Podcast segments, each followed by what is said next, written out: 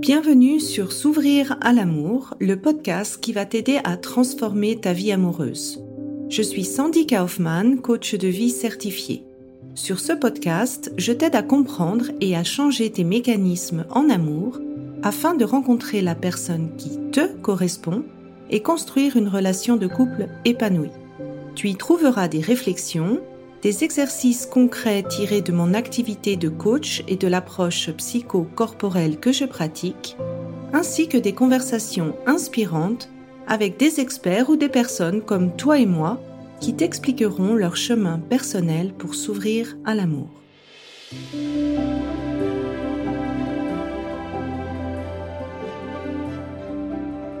Bienvenue dans l'épisode 10 de S'ouvrir à l'amour. Euh, j'ai l'honneur d'avoir comme invité Pascal des gentilshommes et on va répondre à la question est-ce que les hommes sont méchants? Ben, merci déjà d'être là comme invité du, podcast et euh, ben, j'avais envie un petit peu que tu me racontes comment vous en êtes arrivé à créer les gentilshommes. Eh ben, écoute, c'est venu d'une longue amitié avec euh, mes camarades Connie et Dan. On, euh, avait déjà fait des podcasts. Euh, on avait déjà participé à des podcasts, notamment celui de, l'apéro du Capitaine.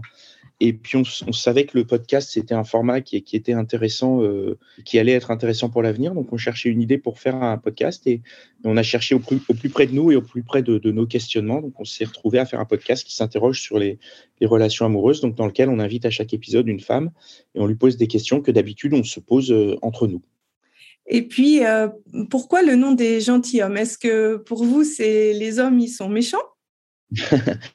Non, enfin, L'idée du nom, ça vient de Connie. C'est Connie qui a, trouvé le nom. L'idée, c'était d'avoir le, jeu de mots avec l'élégance du mot les gentilshommes, qui est un mot euh, qui veut dire euh, gentilhomme, voilà, qui a un sens euh, propre, et qui était un jeu de mots aussi quand on le prononce avec gentilhomme par opposition aux autres hommes qui sont censés être méchants, et que nous, nous trois, on soit au moins gentils. Après, bah, on fait pas de généralité d'une part, et d'autre part, je ne pense pas que tous les hommes soient méchants. Donc voilà, mais c'était un peu pour avoir un petit jeu de mots et quelque chose qui, qui accroche l'œil et l'oreille quand on le prononce. Ok. Et euh, avec toutes les personnes que vous avez interviewées, est-ce que tu as cette sensation que les hommes et les femmes euh, se comprennent ou se comprennent pas? Euh, Alors, moi, j'ai la sensation que c'est très difficile de généraliser et qu'il y a certains hommes et certaines femmes, donc principalement ceux qui n'ont pas tout réglé avec eux-mêmes, qui ont du mal à comprendre certains hommes et certaines femmes, donc selon ce qu'ils recherchent, qui sont dans la même situation. Donc, c'est pas évident de généraliser, de dire c'est les hommes et les femmes qui se comprennent pas. C'est certains d'entre eux parce que je, du coup, avec tous les gens qu'on a rencontrés, que ce soit dans les épisodes ou autour des épisodes, avec notre super communauté avec qui on est, on est assez proche, euh, on voit bien qu'il y a des femmes qui ont tout compris, enfin qui ont tout compris, qui en tout cas n'ont pas les mêmes problématiques que, que, d'autres et qui sont dans des démarches différentes par rapport aux hommes. Donc, c'est pas, on peut pas généraliser. Oui, bah, euh, bah, je trouve que c'est une, pépite ce que tu dis parce que bah, si je, je, fais référence à mon histoire personnelle, j'avais honnêtement, euh, j'avais pas mal d'a priori vis-à-vis euh, des hommes où je pensais bah, c'était les hommes qui s'engageaient pas, si la relation marchait pas, c'était la faute des hommes.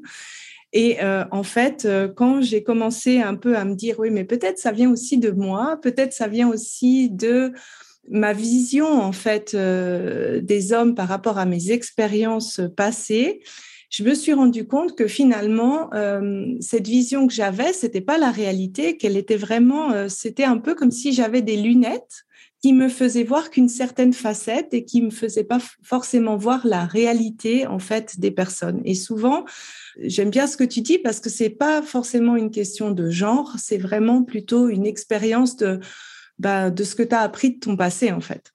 Bah oui, parce que dans les, dans les relations homosexuelles, ils ont les mêmes problèmes. Donc, c'est bien que c'est des communications entre, entre êtres humains, quel que soit leur, euh, quel que soit leur genre. Quoi. Ouais. Et puis, toutes les peurs qui vont avec.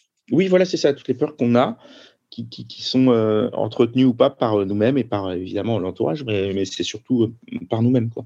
Oui. Et avec toutes les personnes que vous avez interviewées, avec qui vous êtes allé dans, dans l'échange, est-ce que tu as, vous avez vu qu'il y a un petit peu des problèmes qui sont euh, récurrents, qui arrivent souvent. Et puis si toi, avec euh, toutes les, échanges que vous avez vus, quelle était votre solution ou votre, votre réflexion à ce sujet? Il y a des problèmes qui reviennent. Euh, je dirais, je sais pas comment réussir à bien le formuler sans, euh, sans porter atteinte à toutes nos invités qui sont venus euh, s'ouvrir auprès de nous. Je pense que le, il y a un problème que j'identifierais comme la frustration à vouloir quelque chose et ne pas l'atteindre. Mmh tu vois, je, je, le réduirais quelque part à ça parce que je pense que c'est le, le socle commun de tout ça, c'est de vouloir quelque chose, de voir qu'il est à la portée pour d'autres personnes et que nous, on veut cette chose, mais on ne l'a pas. C'est la sensation que j'ai. Mhm. Il y a un problème de ghosting aussi. Il y a, alors, euh, en plus, on n'est on pas tous euh, égaux face au ghosting. Moi, je sais que j'ai une vision du ghosting qui est parfois très. Euh, enfin, mes, mes, camarades se moquent de moi parce que je suis très laxiste avec le ghosting, et, mais parce que pour moi, c'est pas voilà, mais j'ai une, une, histoire personnelle avec le ghosting qui fait que ça ne m'atteint pas. Donc, euh, mais, le ghosting, c'est un, un, problème aussi récurrent. Enfin, c'est quelque chose dont, on entend beaucoup, euh, beaucoup parler. Mm-hmm. Après, nous, on n'a pas de solution parce qu'on n'est pas, euh, on n'est pas là pour trouver des solutions. Même si ce qu'on fait quelque part, c'est un chemin vers la solution, si elle existe. Mais nous, ce qu'on fait, c'est qu'on écoute.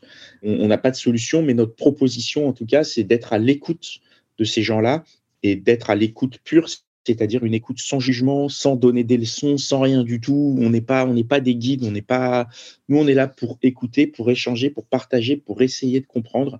Et je ne sais pas si c'est, ça fait partie de la solution. En tout cas, ce que je sais, c'est qu'il y a certaines de nos invités qui, après avoir échangé avec nous, sont dans une démarche différente et, quelque part, l'échange qu'elles ont avec nous euh, fait partie de leur chemin vers leur solution. Donc ça, c'est quelque chose qui est, qui, est, qui en plus très gratifiant de pouvoir se dire qu'on a, a, contribué à, à, ce que certaines personnes aillent dans une direction qui leur convienne mieux. C'est assez génial. Bah, L'écoute, euh, souvent donner en fait euh, de l'espace et du temps en fait à, à quelqu'un pour parler de son expérience, c'est pour moi en effet, euh, en tout cas en coaching, c'est le la première étape pour trouver sa solution. Mmh. Et c'est ce que vous proposez finalement euh, dans, dans le podcast en, en, écoutant et puis en rebondissant en fait avec des questions où la personne fait son propre cheminement finalement. Oui, exactement.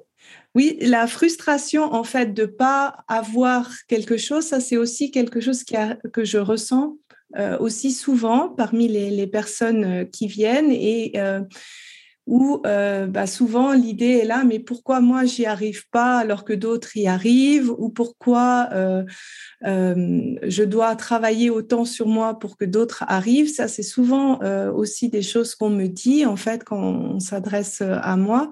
Et c'est vrai que ça peut paraître presque des fois injuste de se dire ah mais pourquoi les autres et pourquoi pas moi? Et, et ça c'est aussi quelque chose que je m'étais posé quand j'accumulais en fait les, échecs amoureux. Mais si tu réalises que finalement les expériences que tu as euh, en amour, c'est le reflet des peurs inconscientes que tu as accumulées avec tes expériences passées, tu peux aussi décider de t'accompagner avec amour, accepter que tu n'as pas euh, les, mêmes euh, difficultés ou la même facilité qu'une autre personne et euh, aller un peu plus loin pour comprendre d'où vient cette logique et la transformer. Mmh, oui, tout à fait. Et vous avez lancé il n'y a pas très longtemps un nouveau podcast qui s'appelle Réponse de mec. Comment vous en êtes euh, arrivé à ça? Alors, Réponse de mec, c'est une démarche qu'on a depuis le début, en fait, c'est de proposer d'autres, d'autres formats, de trouver d'autres manières euh, euh, d'explorer ce terrain, donc de, l'échange et du dialogue entre les hommes et les femmes. On s'est dit, je ne sais plus comment c'est venu, mais on a, enregistré plusieurs pilotes de plein de choses et on s'est dit que bah, on allait essayer après les enregistrements de faire, euh, de faire ça, c'est-à-dire une femme qui nous pose une question, parce que je pense que ça vient du fait que quand les enregistrements se terminent, souvent nos conversations avec nos invités continuent, et parfois c'est elles qui ont des questions. Et on s'est dit, bah, essayons, essayons de, faire ça spontané, une question, et nous on est là, on répond. Et euh, on s'est rendu compte que le format euh, fonctionnait pour nous de manière euh, éditoriale, puisque Réponse de mec, ce qu'on a fait, c'est qu'on a enregistré toutes les réponses de mec au cours de l'année d'enregistrement d'épisodes des gentilshommes, et on a tout diffusé l'été. Mais du coup, on avait le recul et on a vu à chaque enregistrement que ça marchait de mieux en mieux, enfin, que ça marchait, je veux dire que la mécanique de réponse euh, fonctionnait pour nous et pour l'invité. Et on s'est dit, du coup, ça va probablement fonctionner pour les auditeurs et auditrices. Et là, ce qu'on fait pour Réponse de mec, on est en train d'enregistrer une saison 2 qui est euh, exceptionnelle parce que c'est même plus nous qui répondons, on trouve d'autres mecs qui viennent répondre. Donc la parole est encore plus sincère, encore plus lâchée. Et on a enregistré là déjà cinq épisodes qui sont vraiment, vraiment, vraiment extrêmement bien du niveau de, la qualité de, ce qui est dit. Donc moi, je me mets en tant qu'auditeur, je me dis, mais c'est une mine d'or que d'avoir des, des gens qui vont et poser ces questions et écouter les réponses. Et je, mhm. suis, euh, je suis très enthousiaste sur ce format et je suis, je suis très content de l'avoir fait parce que c'est un truc qui est, qui est sincère et qui, est, euh, et qui, qui, touche les gens. Et ça, ça me fait, ça me fait plaisir. Donc, c'est venu d'une vraie problématique de nos invités qui nous posaient des questions. De toute façon, nous, on, part toujours de ce qui est vrai et de ce qui est simple. Hein. On regarde autour de nous, on dit quel est, euh, qu'est-ce qui manque et on essaye de, de voir comment est-ce qu'on peut apporter un, une réponse à ce manque. Mhm. Et c'est et peut-être aussi le fait d'avoir justement ces, différentes réponses, ça peut aider finalement à réconcilier hum, des fois des a priori qu'on peut avoir où on se dit ah ben non finalement c'est pas forcément ça. Il y a, d'autres versions il y a d'autres euh, d'autres opinions d'autres possibilités. Exactement. Exactement c'est ça l'intérêt en plus d'avoir plusieurs hommes à la table qui en plus discutent du truc après, même euh, chacun réagit aux avis euh, de, des uns et des autres. Donc, pour, pour la personne qui pose la question, ça éclaire sur le fait qu'il bah, y a toujours plusieurs angles de vue à une même situation. Oui, je trouve que c'est vraiment, euh, en tout cas, moi, je sais qu'il y a quelques années, j'aurais voulu avoir un podcast comme ça. Enfin, les podcasts étaient à l'époque pas, pas trop là, mais je trouve que c'est un super angle d'avoir ce différents points de vue juste pour euh, challenger des fois les, les, croyances qui nous limitent et qui nous empêchent en fait de nous ouvrir à l'amour. Ouais. Et de maintenant en fait de tous ces échanges que tu as, est-ce que il y a un, un, livre ou quelque chose, si c'est pas un livre, euh, une autre source, qui a changé en fait ta vision personnelle de, de l'amour? Euh, ouais, je sais pas, je sais pas si ma vision euh, de l'amour a changé. Elle évolue tout le temps, en plus, euh, mais elle reste. Euh, je me demande si elle reste. Non, ouais, non, ça change. Non, alors niveau des livres, j'ai lu beaucoup de tout, des livres aussi bien, des livres avec plutôt du fond et des livres un peu plus légers. J'avais bien aimé les accords Toltec, c'est un peu cliché, mais ça résume de manière très simple euh, des, des, concepts intéressants par rapport à soi-même, en fait. Mm-hmm. Puisque je pense que c'est ça qui est important, puisque c'est ma vision de l'amour, c'est à moi de traiter la distance que je peux mettre avec certaines choses. Ouais, non, je sais pas ce que je je, je, je saurais pas te dire. Euh. Alors, euh, j'aimerais rebondir justement sur ta vision de l'amour parce que je trouve que c'est très intéressant. Euh, tu peux peut-être en dire plus? C'est quoi alors ta, vision de l'amour? Tu dis, tu parles de distance, de comment tu peux prendre les choses?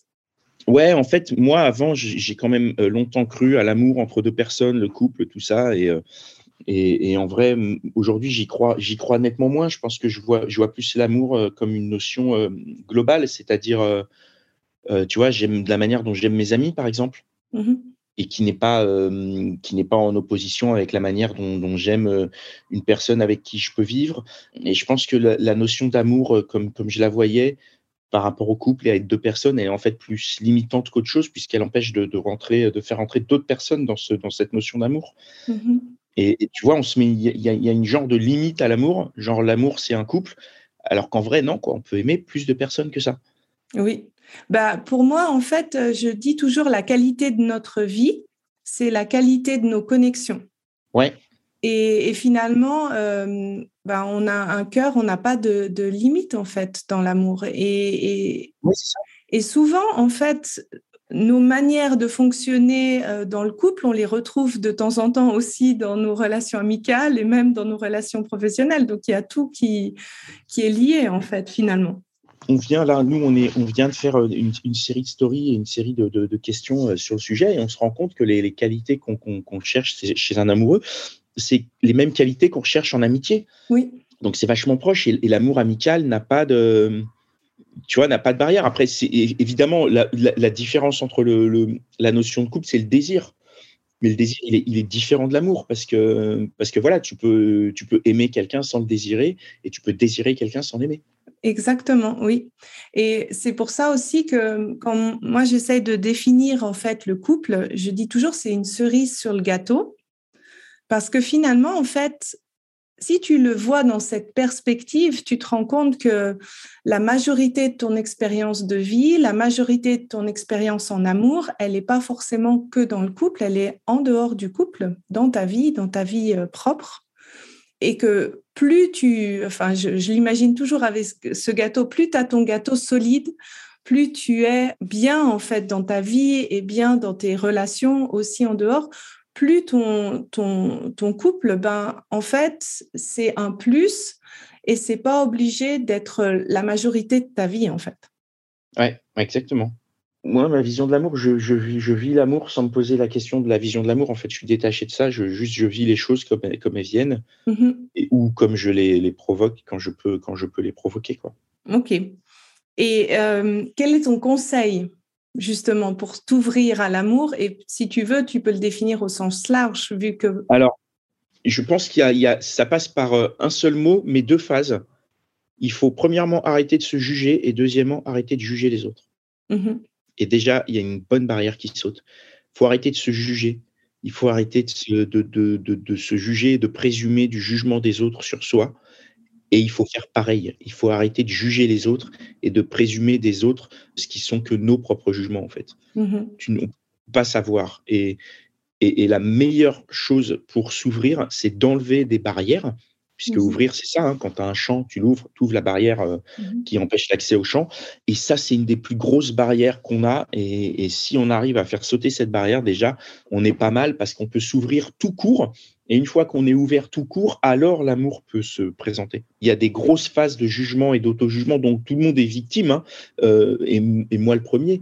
Mais il faut être capable de les dépasser et, et être capable de dire, peu importe comment je me vois, ça ne définit pas comment les autres me voient. Et même peu importe comment je me vois, c'est comme ça, c'est pas grave. Quoi. Oui, et, c'est beau, c'est souvent en fait le, miroir de comment toi tu, juges les autres, c'est aussi souvent le reflet de comment toi tu juges toi-même.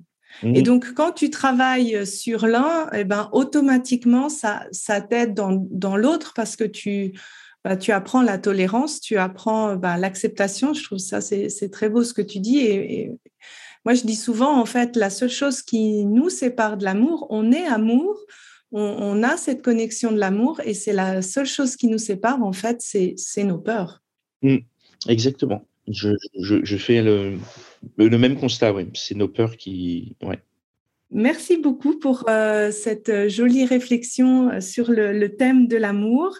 Ben, encore une fois, félicitations pour votre super podcast qui fait pour moi vraiment le premier pas où, euh, où vous donnez finalement l'espace et le temps aux personnes d'être pleinement écoutées et puis euh, de, bah, de réfléchir en fait par le biais de vos questions à, différents angles, à différentes vues. Et aussi euh, ben, pour votre envie finalement de réconcilier ou de changer les a priori qu'on pouvait avoir. Donc euh, voilà, merci beaucoup pour, euh, pour ce travail que vous faites. Eh bien, merci à toi pour cette interview et, et longue vie à ton podcast alors. J'espère que cet épisode t'a plu et aura été source de réflexion pour toi. Pour continuer d'échanger, rejoins-moi sur Instagram via Sandy Kaufman Love Coach et n'hésite pas à me partager en commentaire ce qui t'a aidé dans cet épisode. Et enfin, si tu es prête à t'ouvrir à l'amour et à transformer ta vie amoureuse, je t'invite à rejoindre mon programme de coaching S'ouvrir à l'amour. Tous les détails se trouvent sur mon site sandykaufman.ch. Et n'oublie pas, il n'y a que tes peurs qui te séparent de l'amour.